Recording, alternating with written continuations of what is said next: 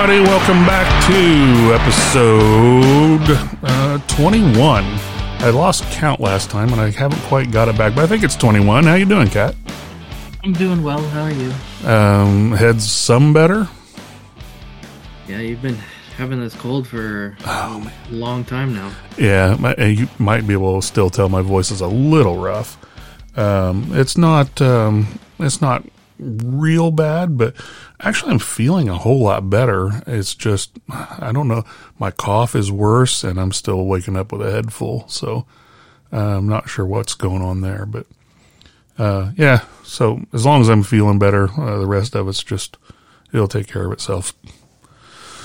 So, um, so we missed our uh, our Monday podcast, and Teddy noticed. I was all impressed. Yeah, I mean, we've can almost consistently have been doing it on Mondays with the rare occasion of like a holiday or just illnesses or, you know, pre-scheduled plans and it, they we usually record on the Mondays and get it out just very soon after. But it, this last Monday, yeah, it's just it snowed where I was and the pressure dropped and it gave me just an absolute killer migraine. And so I'm like, I listen, like I can podcast, but I won't be in it like hundred percent. Yeah, and I, I'm just like, you know what? We're just doing this for fun anyway. It's not supposed to be a chore. So why don't we do it when we're both feeling better? Um, so yeah. Um, so session 21, we, um, I was glad to get back to the action. We picked up, uh, leaving last chance to get back on the Silver Wind and go around Skyfall Peninsula to the March Marsh of Desolation, and Keelan got filled in all, all the events that were that surrounded the things while uh, I was absent the previous week. Um, and the one thing that I found out was that um, the Wailing giant had been sent back to the tents of Rushame in Stormreach and then it kind of popped up a second kind of a side quest for us to visit the hill giant chieftain king whatever you want to call it. Mm-hmm. um, and we were given some guidance by Harshnag that said maybe we shouldn't stir that hornet's nest yet that we should go on our main quest first and then circle back to that. What'd you think Yeah, that's like, pretty much exactly how it boiled down. Um, we just got the like what I'm calling part two of the first side quest done, uh, or part two active. Um, and yeah, it was just trying to um, because you know where the where this Chief Gua is located is very like out of the way, kind of because we're kind of going like along inside on more eastern inside of Xen'drik going down the the Hydra River. And you know there's points of interest along our path down to the very southeastern tip of the mountain ranges down there. And this quest is more like western. It's still inland but it's western. So not only would we be like kind of making a point to go out of our way over there but it's also um it's also a quest that is kind of unfinished if not maybe finished. Like i don't i don't exactly know how it'll run out. I'm assuming we're gonna come like on our return trip we'll come back and hit out that side quest and finish it as a party. So i'm not too worried about whether or not we're gonna do it or not. Yeah, I think that that's a fair assessment. Um, so Felonious Finks, he's the uh, what is it? Right Mage. I can I want to call it some kind of mancer for some reason. Um, and he made the charms that keep that was keeping the RV and um, uh, Stegolas or Richter scales uh, small. And but once the these charms got broken, they would be big for the rest of the the journey. So the entire way through this, I was tr- I, I was of the opinion that we should keep them small for as long as possible going down the Hydra, because once they're big, we're on foot. for the rest of the way. Is that kind of how you saw it too? Yeah, pretty much. Um, I think the chocobos are shrunken inside the RV, um, so they're like super mini mini. Um, and then Richter scales is shrunken as well with the RV. So yeah, um, it's pretty much just just pretty much how you said it is like keep them small as possible for as long as possible and because once they're big that's just we're they're setting the pace at this point instead of us setting the pace And spoiler alert, they got big before the session ended, right? Um Weren't we I, head, weren't we headed east for the airship? I don't know if they got big or not i didn't catch that Okay.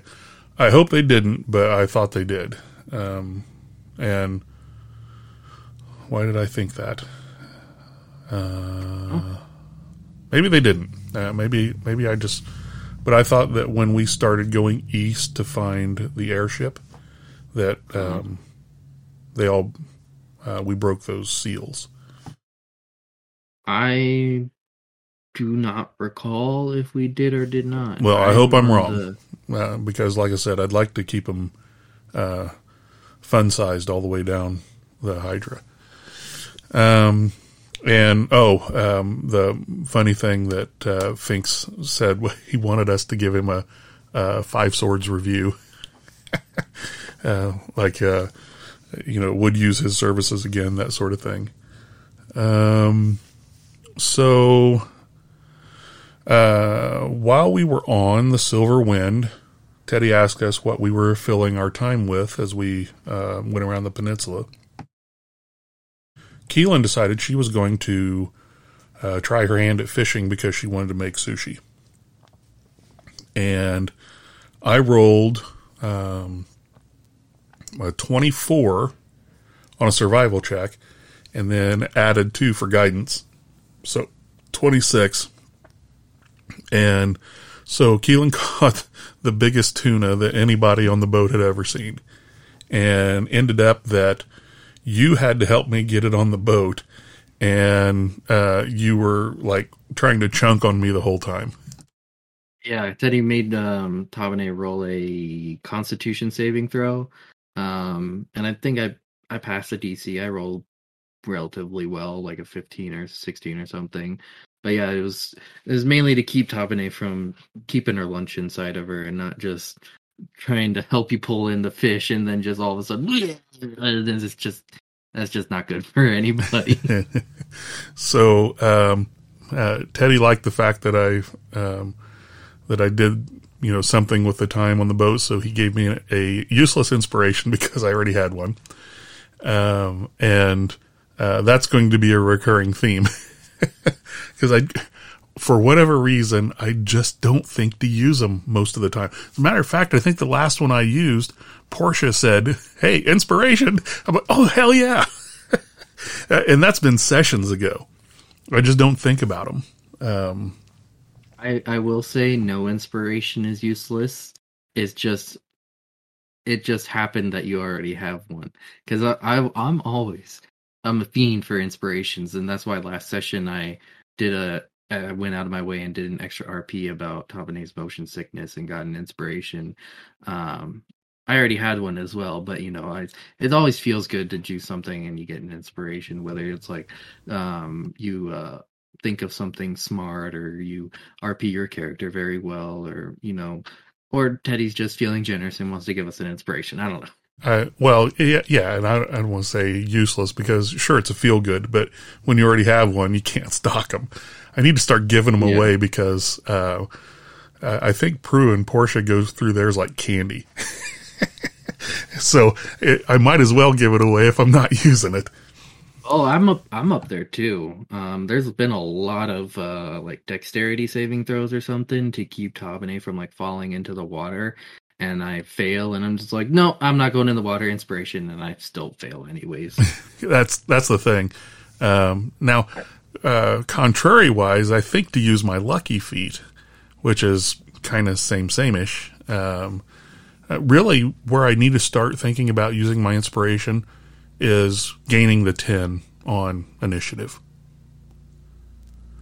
Beca- yeah. because I always roll bad on initiative. I think I've been in two fights that I had something over a 13. I I used that inspiration for the Teddy's home roll to gain a plus ten to uh initiative once, and I got I immediately got the inspiration back because I was the first one to use it and slash or remember it. Yeah. Um, so uh, let's see. So yeah, caught the tuna, made sushi. It was awesome. Um, then, um, so once we got around the peninsula, the marsh started to kind of impede the Silver Wind's progress because the wind was against us, and now there's a lot of soil in the water. So um, we uh, set out onto kind of a flat bottom river type boat that could hold all of us and probably a couple more people um, comfortably, but um, Harshnag couldn't fit. And so he was just walking, wading through the water and uh, carrying Richter scales in our RV. Um, and let's see. Uh, yeah, Belmare had a uh, river vessel prepared for us, and uh, Keelan spent her time rowing. And I, I kept meaning to say something to Lars that um, you know, hey, left our weight equipment back home, so I'm getting my row my rows in. so, um, and um, you've been worthless with that because uh, of your seasickness. Yep. It's, Eh. it's not just seasickness. If we're in the air, it will happen too, or on a train. There are trains in Eberron, so the only time it won't happen is if she's on a horse, and I'm guess I'm gonna extend that to a chocobo as well because I I feel like they're common enough that it'll be okay. But so far, it's seasickness has been the primary thing because we've been in a port town and we've been on boats and whatever. So it, it's primarily come up. But you know, there is the sea of the air and airships and trains too. So if those ever come up, it will happen then too. So it's motion sickness, but only uh, certain motions. Like uh, horses are fine. It's things she can't control. Oh, Like she can't control like gusts of wind or the shaking and getting on a train or the waves uh, crashing up against a boat. And you know, it's it's any physical movement she can't control. well then uh, Keelan's going to roll a persuasion check to make you realize that you can't really control a horse. Yes, and that's fair. That's that's true and fair and all, but I've done the research and um, I've heavily um, gotten Tominay's backstory uh, seated in um, Valenar, and Valenar is infamous for the horses. So I feel like she comes from a place that's infamous about their cavalry and their horses, and yet she can't even ride a horse. yeah. Um, but that being said, that's like you can still kind of control a horse. Yeah, I mean, certainly give them strong suggestions. Yeah. Um, so uh, we watch a lot of horse racing in my house. I am not the biggest fan, but my wife grew up abs- having horses, and I had horses. Uh, my family did too. But I mean, if if it's a triple crown race, my wife and my daughters are planted in front of the TV watching hours and hours of coverage for a race that lasts two freaking minutes, which is silly to me. But I will watch the race. I'm interested in that. I just don't need to see 12 hours of commentary beforehand. Um, and so the jockeys that run those races are beasts. They are so amazing. They're nothing but gristle and muscle. They may be half my height, but I think they could kick every bit of my ass. Um, they're so strong. What they do is is pretty amazing. So, uh, but anyway, yeah. Um, all right, going on to um, let's see. Oh, we found out that we were in this territory. Uh, the Hydra was kind of controlled by the Sulatar and Volkir, and um, they could be aggressive uh, towards us. Um, The Vulkoori are more about uh, keeping foreigners out because they think that we just take advantage of their lands. Uh, but the Sulatar will, you know, capture other sentient creatures for like blood rituals and stuff. Um, and then we actually got to see um, Portia's new armor for the first time, or at least the first time that I uh, laid eyes on it. What? Yes. Um, spoiler alert. Uh, Portia has multiclassed into a fighter.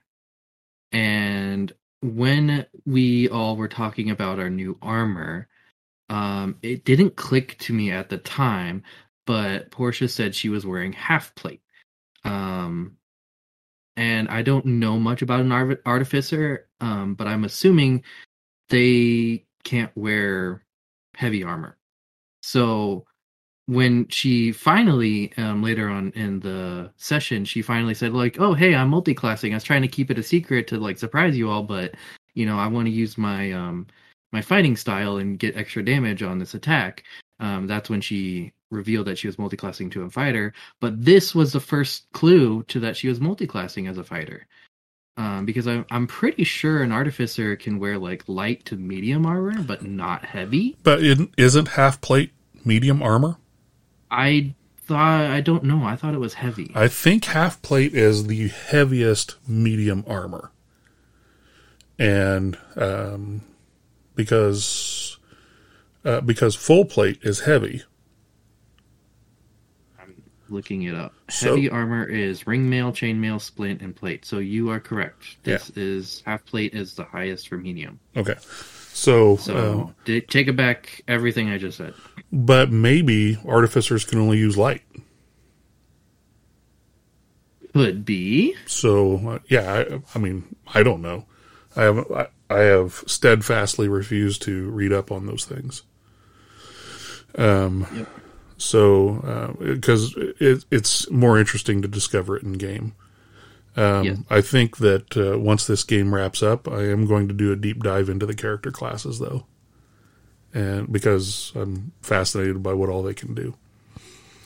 Uh, so yeah, we got to uh, kind of uh, go over what our various armors looked like.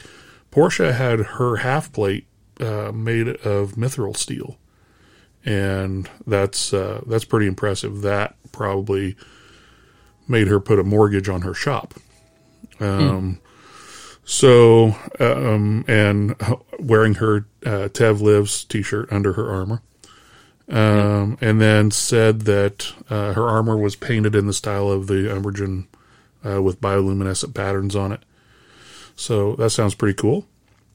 Uh, and then Keelan's armor is um, looks just like simple black steel with the image of the silver flame um, on the chest and I wear the cloak of the manta ray over um, over the shoulders. And then you described yours with more of a high fantasy look. Yes, um, I wanted it to. I didn't want it to be just like, oh, we got um, what did we get? We got full plate armor. Yes, I didn't want it to just be like just oh it's full plate but a different color or whatever. And it was like you know we're playing d&d everyone's like pseudo modern it's got the steampunky aesthetic. But i'm like i really want like a high fantasy like extravagant looking armor. So i'm like what's the most i can think of? And i'm like i don't know. Um, so i'm just like you know um, she's paladin. She does radiant damage with her smites. Um, so i think um, you know, there's all stuff about like holy water and holiness and whatever. So I'm like, you know, it's gonna be like a stark bright white, and you know that might make me a target, but I don't care. Uh, is gonna be as bright white as possible with like some black undertones to offset it. You know, just make it look like the white stands out even more. And then I really, really wanted to have like spiky pauldrons on the, my shoulder. I wanted to add a little fur too, but I'm like, I don't want to get too much into it. But I'm like, I, I especially want the spiky pauldrons. Um, so I got that. um, as well. And I described it as it's not like very bulky armor. Um, it's very like form fitting um, and protective. Like it, it's still very maneuverable and you know stuff like that. So it's not like big clunky chunky armor. Well, my idea was to make my armor look as plain as possible. I still wanted the image of the silver flame on it, but I wanted it to look as plain as possible so it's less likely to be uh, scrutinized by anybody. I wanted mine to stand out. Sure, um, definitely. Um, if that, you know what, and the first time that um, your armor standing out draws an extra attack towards you, then uh, success, right? Yeah, I guess so. I mean, it's better better for me to take a hit than um, dear old Winifred. Yeah, right. So, uh, which man did he did he have a rough time in, uh, in the encounter down the road? Um, okay, so um, the first place that we found uh, to camp was a very small island, and uh, so small that after we set up a couple of tents, some of us still had to sleep on the boat. Um, we took three watches, and uh, I so uh, Portia wasn't in. Uh, she wasn't in attendance, so um, or I'm Prue. sorry, Prue was not in attendance. So um, my only um, stipulation was that I thought uh, that she and Keelan should be split up because we both have very high passive perception.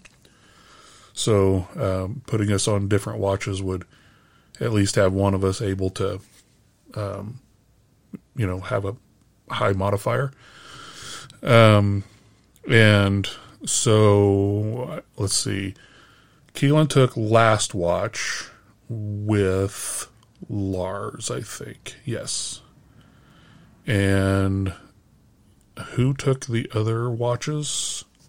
Portia and Mask took the, first watch, and the second middle watch was Tabane and Prue. Okay. And during one of the watches, after it got dark, um, we, our watch members noticed there were like almost like wicker balls up in the tree that was on our island. And um, the Drow and the Grungs use these things to hold supplies when they travel through the marsh. And uh, they had them designated as either kind of a help yourself thing or a hands off, this is our clan type thing. But we couldn't read it. We didn't know which was which. But we left them alone. And on the second watch, we saw like three pairs of eyes, right? Mm-hmm. And but they didn't bother us. But then on uh, Keelan on third watch, when Keelan and Lars were watching, um, one of they they actually decided to approach us, and um, let's see, we heard like a rustling in branches, and then um, I nailed a perception roll pretty good. I think that my total was over 25. And so I heard one of them drop down. They were speaking Undercommon, which is a language that Keelan speaks. Um, so I was able to communicate with them. Um, they wanted to know what we were doing there. I told them um, essentially we were traveling through their lands to go to the uh, is it the Blue Spire? The Blue Spine, I think. Blue Spine Peaks. Yeah. So, and um, you know that we weren't there to, you know, for them or anything like that. And they were very friendly and traded us some supplies. Um, gave us uh, some kind of steaks. Uh, what kind of meat was it? Do you remember? I did not catch what meat it was. Salted herbed meat smells like it had been smoked. It was like a foot long slab. And I traded a large cut of the tuna that I caught for it. And then Portia threw in some Zendriki nuts. And uh, when uh, she entered the scene, um, the visitor uh, noted that we traveled with Shadowkin. And so I think that bought us some credibility. Um, but then uh, they disappeared after giving us a warning not to trust Harshnag, which, um, you know, they mistrust all giants. I think that's pretty much the, the shtick. Um, and then, um, gave Keelan and Portia an inspiration for the encounter. That's inspiration number two that was wasted on me this game because I still hadn't used it. Um, let's see, and then um, let's see what else was there. Uh, oh, we got, a, we got a lot of Drow lore about um all. I think there's three different three that I know of um, from playing the game and what Teddy has told us. Don't know if there's any more, but there's the Sulatar who attacked um, Stormreach and that three session fighting we had about a month ago. Um, the Vulkoori who seem are more like the average faces of the Drow. Like when people think Drow, I think um, people think of them. They're more of like your their jungle um jungle drow and like they they they they don't they like live on the surface.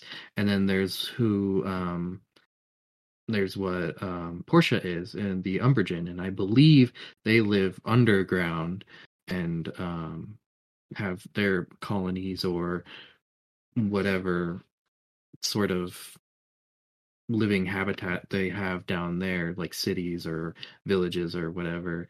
Um and so we got a little bit more um, lore about them. I think about their gods and whatnot, and some stuff like that. And I actually think more of when I think of Drow, I think of like the Umbragen, the underground dwellers. That's what I think of too, and that's only because, other than well, Tom and I didn't wake up last night, so um, other Portia and her fellow um her brother Isidro and all his band, they're the only drow Domine has seen. So as far as she knows, well, other than the Sulatar that attacked the city, but um yeah, she just when when I think drow and when Domine thinks drow, it's Portia.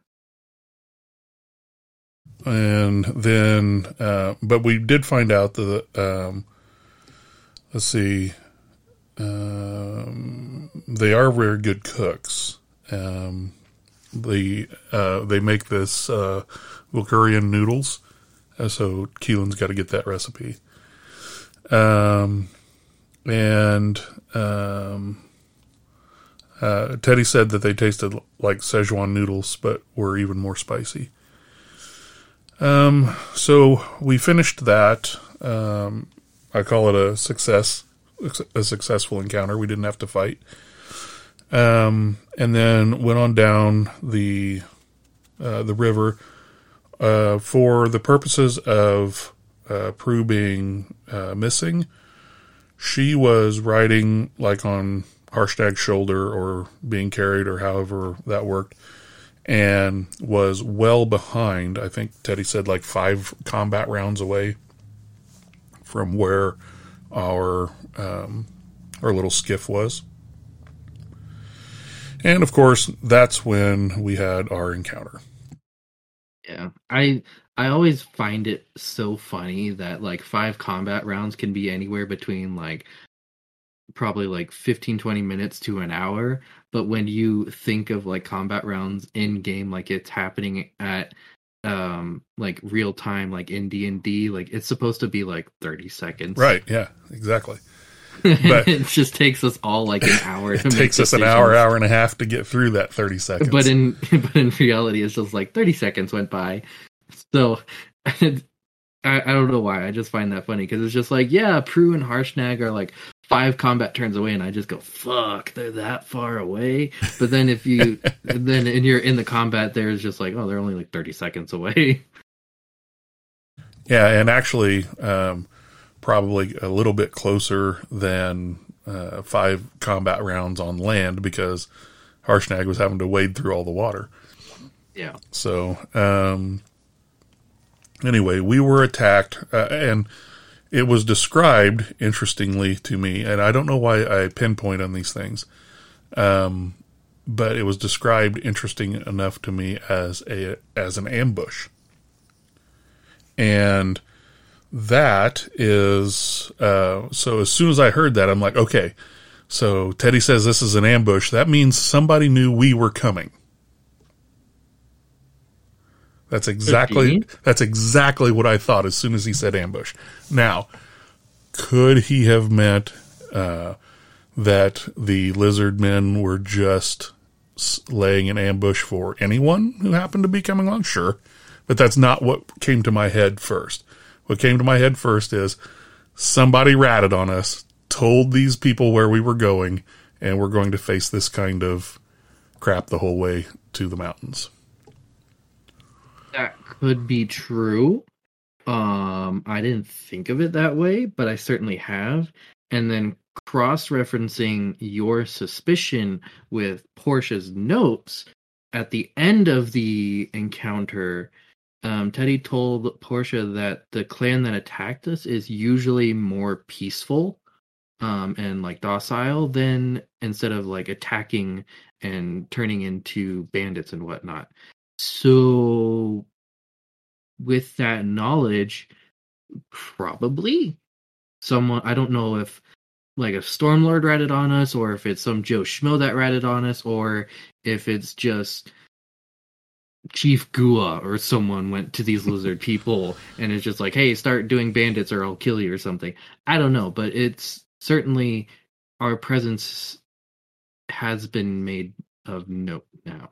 So that was, uh, I didn't know if that was my paranoia working overtime, but just because you're paranoid doesn't mean they're not out to get you. so, um, that's, uh, yeah, that was just the first thing that hit me when, uh, Teddy said ambush. Um, so, uh, combat ensues. There were a number of regular lizard men then there was like a um, chieftain style lizard person, and then also a shaman. And there was this huge croc, had like 100 HP, or maybe a little more. Uh, and they all attacked. And so the uh, the croc got to the boat. Um, what did the croc go first, or did the um, or did the chieftain guy go first? I think it was the chieftain first. So uh, made it up onto the boat, and immediately starts attacking Winifred. And Winifred took a lot of damage in this fight, uh, an inordinate amount of damage because every it seemed like every time that uh, another another enemy made it to the boat, especially when the croc made it there, we were having to make saves to stay on our feet and in the boat. And we were not having great success. Keelan had some great success in the beginning, but eventually got tossed into the water too. So I would, while I would have traded um, mask places, um, I, w- I was busy in the water. and so were you, and so was just about everybody else. Yeah, um, Dex saves are not Tabane's strong suit. Yeah, or mine. So, um, anyway, the um, the oh, the shaman was using a spell that we hadn't seen. I don't think we had seen anybody use it yet. Uh, heat metal. In second edition, this was a nuisance of a spell to fighters because you know, like mages really didn't wear metal armor. Maybe clerics, um, but um, uh, and also first round in second edition was the metal heating up. Hey, it's getting warm in here. No damage, no, you know, nothing like that. And conditions could uh, alter how many rounds it took in order to start doing damage. Um, like if you were, for instance, immersed in water or a snowbank or something like that, then it, the metal was going to heat up slower. But in fifth edition, heat metal, if you're wearing metal, it's hot and burning you the round that the spell gets cast. And I think that's much more useful than the than the slow burn in second edition. Um, it is thankfully a concentration spell, and the first person that had it used on them was you. Is Yep. that right? Yep. I uh, didn't even get a chance to attack or anything. I was on the boat. The cracker rocks came, caused the boat to shake, fell into the water, and then heat metal was uh, applied upon Tabane. So I actually thought that uh, because having not read the spell, um, I was I was thinking, oh, Tabane is going to be fine, almost completely immersed in water. Oh no, you started taking damage right away, and so I was like, huh, uh, that may be a spell I need to take a look at. Um, but uh, so who is it that disrupted the shaman? on when you had the heat metal cast on you The first time it was me. with the Um, Eldritch Blast. Yes, with an Eldritch Blast. For context, um, if uh, I'm just going to read it straight from the Wikidot. Uh, if a creature holding or wearing the object takes damage from it, the creature must succeed a Constitution saving throw or drop the object if it can. If it doesn't drop the object, it has disadvantage on attack rolls and ability checks until the start of your next turn. So, heat metal is casted upon Tabane, had disadvantage on ability checks and attack rolls really not much I can do other than take off the shiny brand new armor in the water. Uh, so that wasn't happening. Yeah, you know how long it takes to take off full plate? Yeah, it's like ten minutes or something. Yeah, so you know the thirty seconds that the other guys are away, you need ten minutes to get out of that armor, which is exactly why I wanted something quicker to get in and out of. yeah. You got your uh, magical girl transformation armor. Still a little jealous about it. Uh, You want to trade? uh, no, it's fine. Uh, I'm, I'm not playing um, my Tabaxi, so my curiosity is very satiated. uh, but yeah, so I was just like, well, I can hop on the boat. I'll get behind the the war chief um crocodile. I'll give Winifred advantage on his attack rolls, but I want this spell off of Tabane immediately. And I'm like, okay, um I can't get in melee range. Um had to make an, uh, an athletics check to get back on the boat, passed, got up on the boat. And then I'm like, well, it's at disadvantage, but I can roll twice. Um, it's a shaman, so it probably doesn't have crazy AC.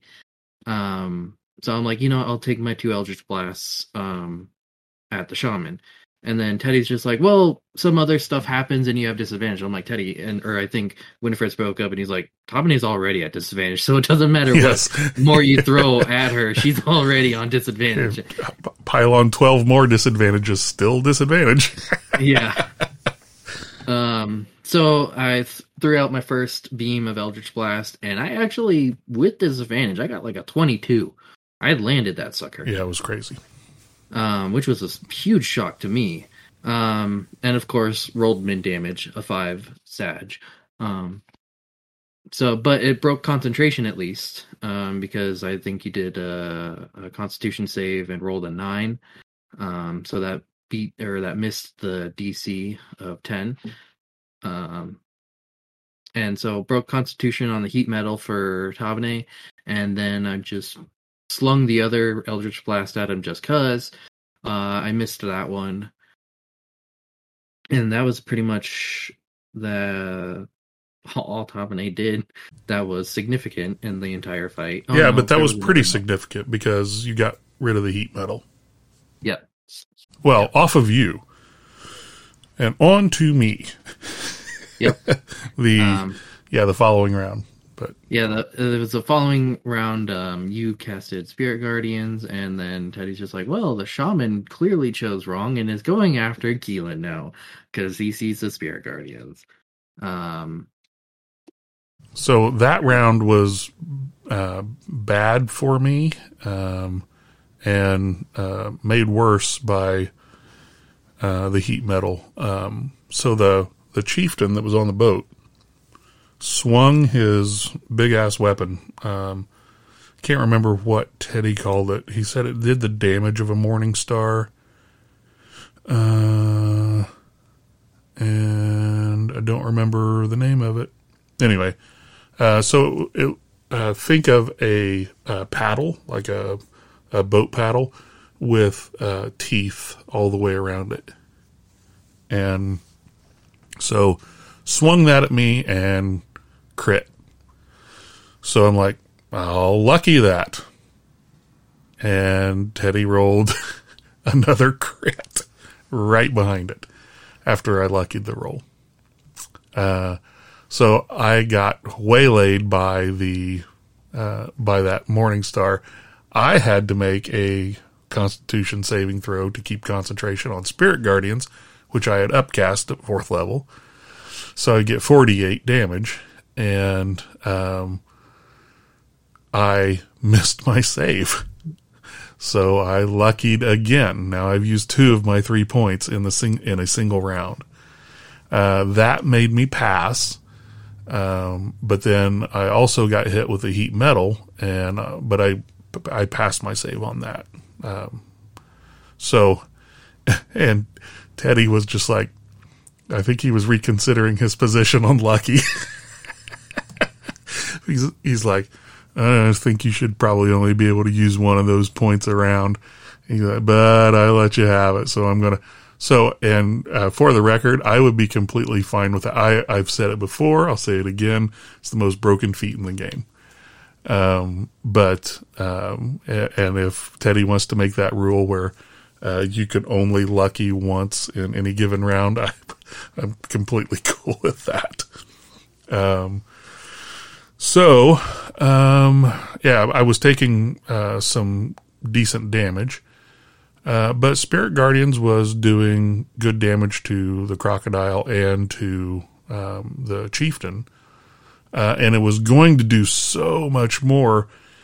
And Portia sonic blasted like uh, the three guys that were on the rear of the boat. They were going to get Spirit Guardian, and she blasted them and they all fell back too far. So it was out of Spirit Guardian's reach. I'm like, damn it. Um, but uh, certainly it was effective. It worked out. So, um, and then, uh, but even though I was still on the boat and doing Spirit Guardian damage, who did they focus on? Winifred. Yes, the whole time. And Winifred just taking damage after damage. And I was thinking I was probably going to have to start healing on Winifred.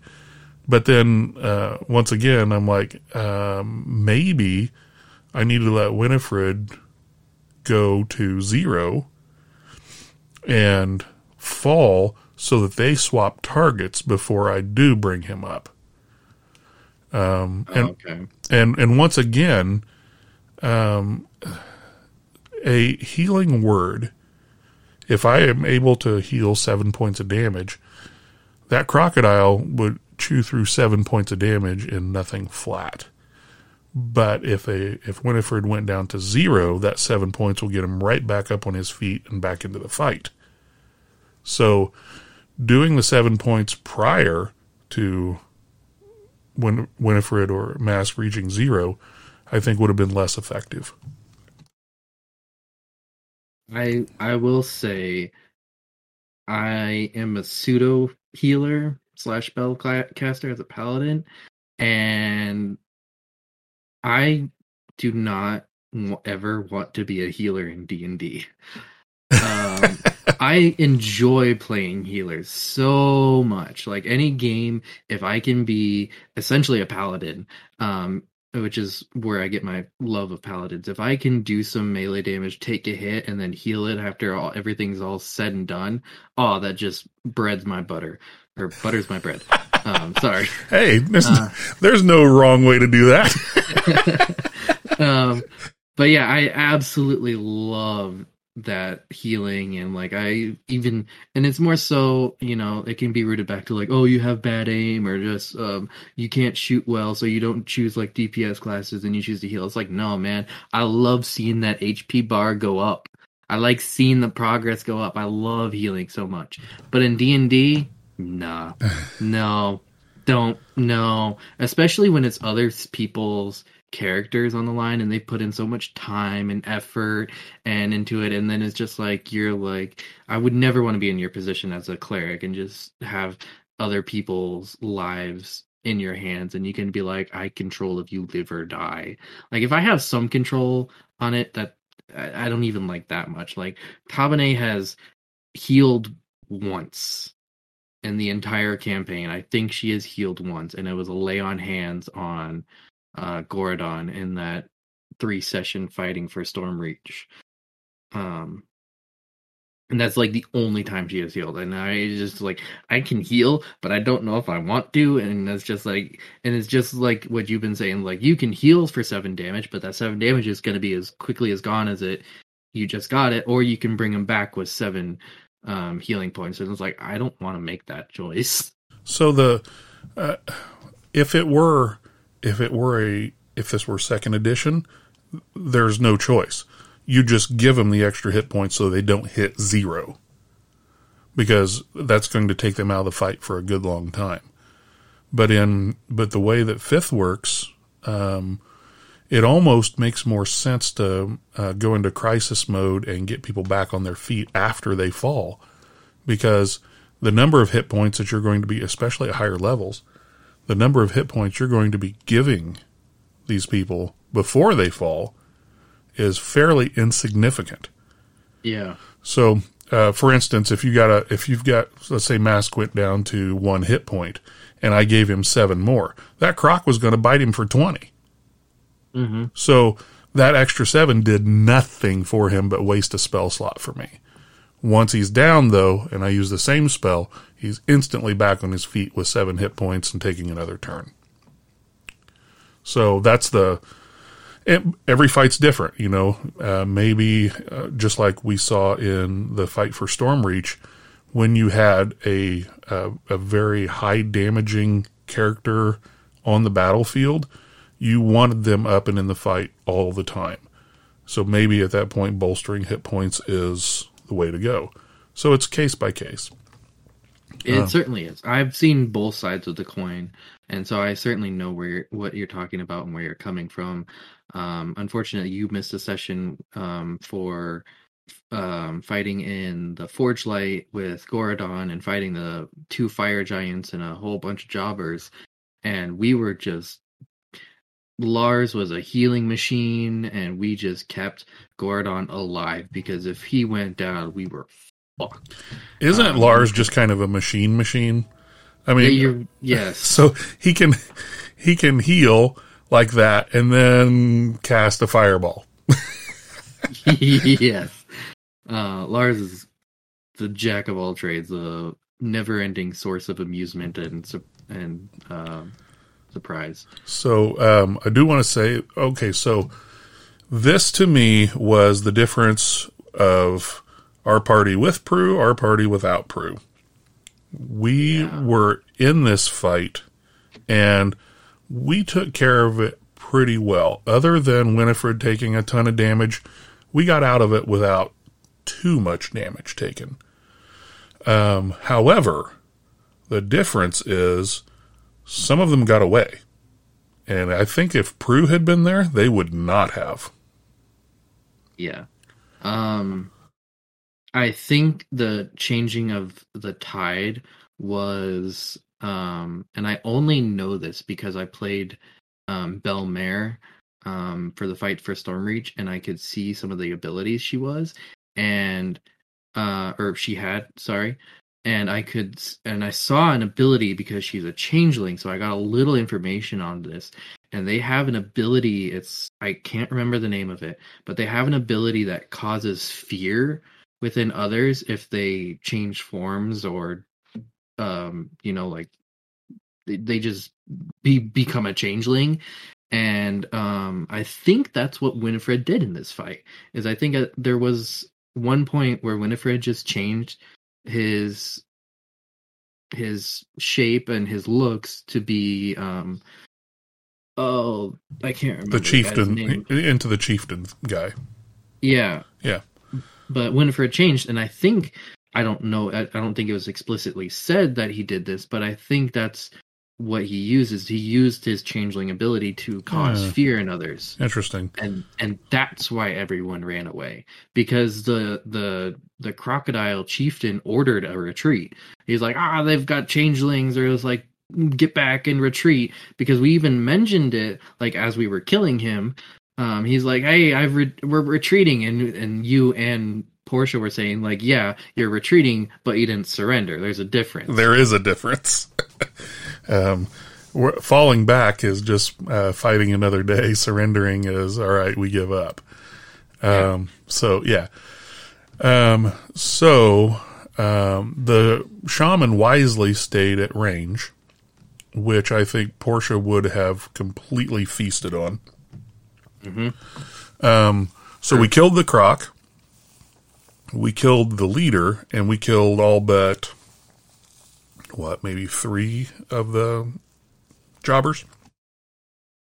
We got two, or Portia got two. No, it was Lars who fireballed and killed two. I think the third one escaped. Okay, so um, but um, so the the shaman survived. One of the guys from the stern of the ship survived. Was there any of the others from? I thought there was at least one or two that was still in front of us.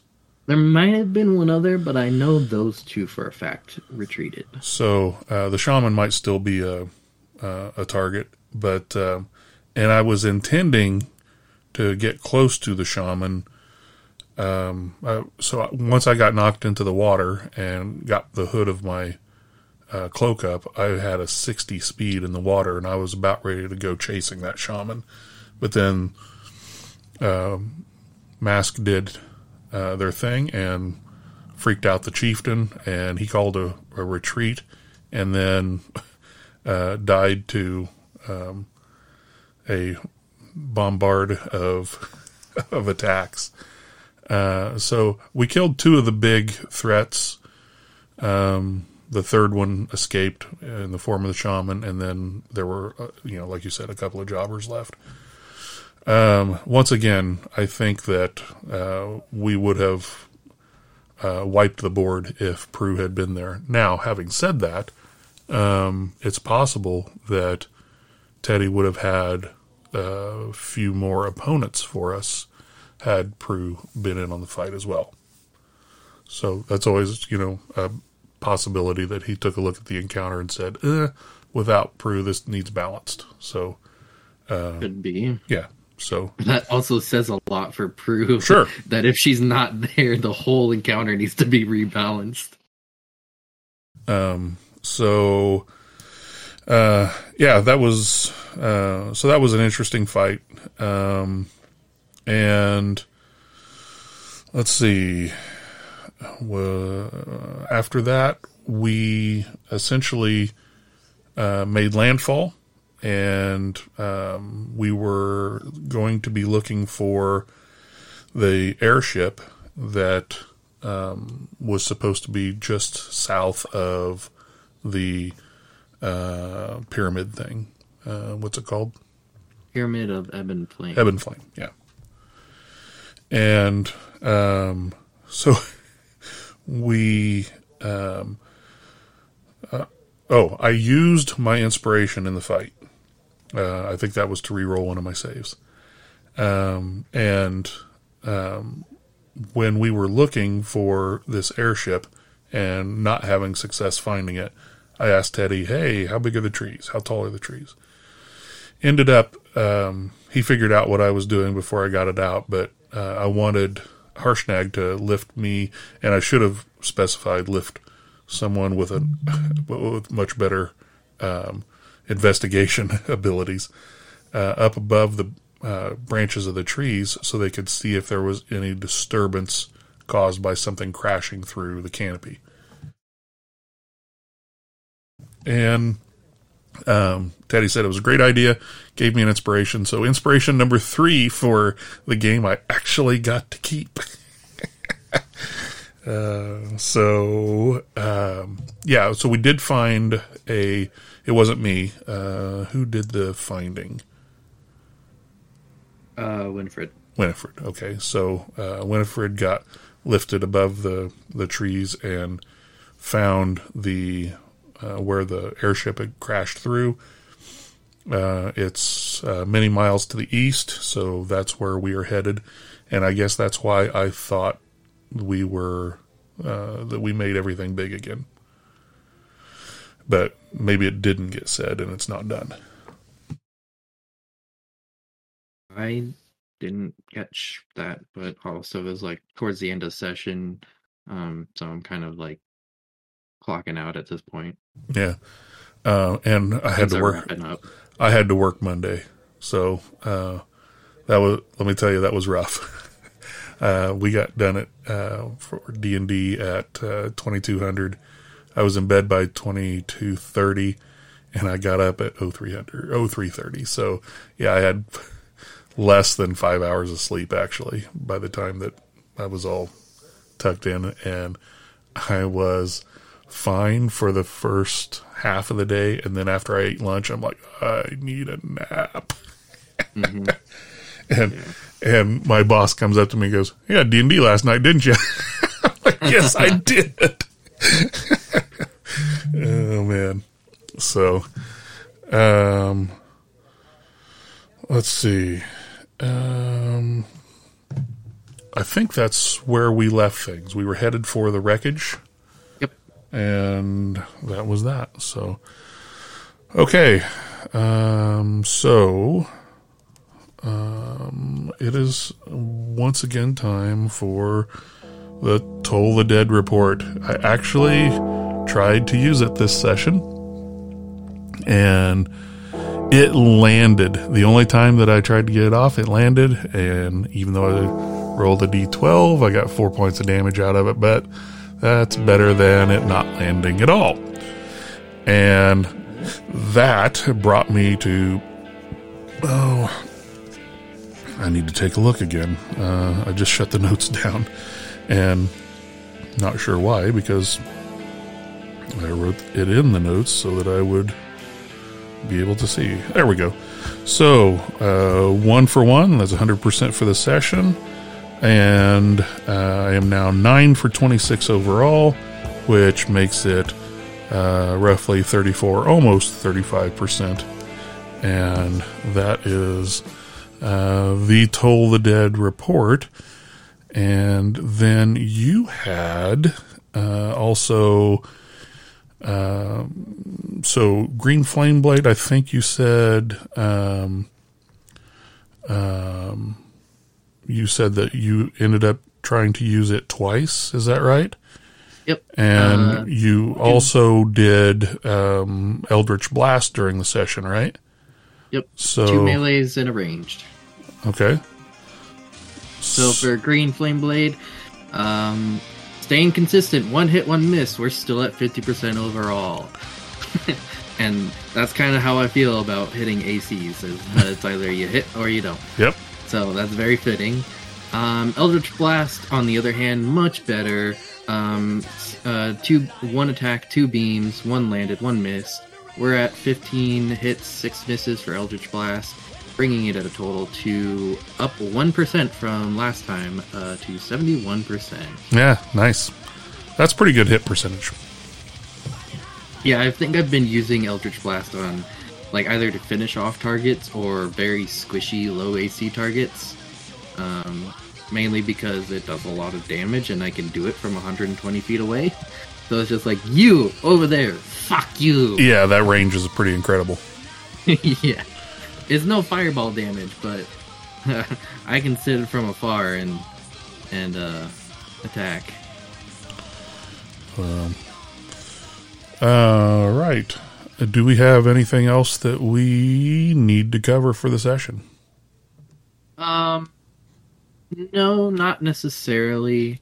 Um, it didn't come up in the recap, but there was a moment where Tabane could have smited and didn't because I critted instead, and I thought the crit would kill. But I'm being, I'm noticing Tabane is being very, very stingy with her spell slots, and I don't know why that is. I don't know why I'm being stingy with my spell slots. Mainly, probably because I have so little. Sure. So Yeah. what very little I have, I want to get the most out of it. But it has been a long time since she smoted anyone, and um, Smoked. last night was a prime example of there's no such thing as overkill. Um, even if you crit, I should have smoted and or smited um, and killed the crocodile. Um, that was attacking Winifred, but I didn't. Uh, lesson learned. Um, I do realize that I am multi-classed into a warlock, and I can regain two spell slots uh, at second level on a short rest. So I do realize I can get them back very quickly, but it's just I don't, I don't know. I'm just being real stingy with them, man. Well, um, it ended up not mattering, um, although I would have positioned myself differently had you smote the crocodile. I probably would have gone after the shaman at that point. Yeah, it's it's like you said. In the end, it didn't matter, but the lack of um damage I, i'll just say the lack of damage and foresight on tabane's part for not killing the croc then put you in a position to where you had to get spirit guardians in range of the croc so winifred wouldn't die. Um so you know it it, it worked out in the end but i just i have so little spell slots they're precious to me so, um, you were talking about not wanting to run a healer. Did you ever play the online game called City of Heroes? Mm-mm. Man, that was a lot of fun. So uh, it's kind of like, uh, or like Asheron's Call or uh, EverQuest, that kind of thing. Um, all these uh, massively multiplayer online RPGs. Um, we um, City of Heroes was one of my favorites. You create a superhero instead of like a you know spellcaster or whatever.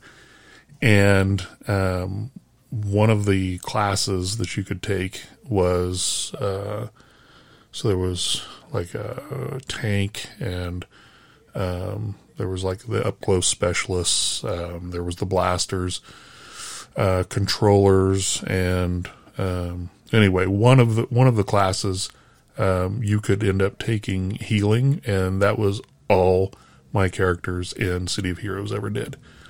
I created a character named Soothing Radiance, and she was on every server, and uh, I would just find it was easy to find groups because everybody wanted healers. So people would call out for groups. Hey, any healers? I'm like, yeah, I'll, I'll come run with you. And uh, I got actually really, really good at healing in that game, um, letting groups uh, punch well above their weight, and um, that was that was a lot of fun. I guess that carried over to D and D for me because before fifth edition, uh, I mostly played mages of some kind or another, but uh, since I've been playing fifth edition, I've kind of been stuck on clerics. Yep. So, um, anyway, that's that's that. Anything else we need to cover? No, that that was it. I just wanted to mention my my lack of using spells. Well, I mean, like you like you said, you don't have that many, and are you going to be able to short rest on the boat while you're heaving? Oh no! But you did remind me. You lost your Uh, patches. Yes. uh, shortly after the fight, Teddy called for someone to say high or low and let Tabane roll a dice roll. Uh, Winifred called high. Oh man, I rolled a one. so my year's supply worth of motion sickness patches are all gone, and we're only like a week into like a six month journey. Uh, So yeah, um, a lot of um, a lot of boat traveling is gonna be very rough. It's Gilligan's Island. It's only supposed to be a three-hour tour, so uh, yeah, that is going to be rough. Uh, maybe we can find some uh, herbal supplements for you as we go. Honestly, uh, I know a workaround and I can easily fix this. I just, I personally can't do it, and I'm not gonna say it because I want Topinate to be a problem with our motion sickness. well, well, so but, far you're having great success. yes, if it becomes a super, super hindrance, um, I will do what I'm thinking as my workaround, and everything will be fine again. All right, man. We're at an hour five, so we ready to call it? Yeah. All right. Well, thanks for taking the time out of your day and doing this when you're still not feeling the best. I'm not either, but you know, like I said, we get over it. So um, until w- next week, um, thanks again, and we'll talk to you later.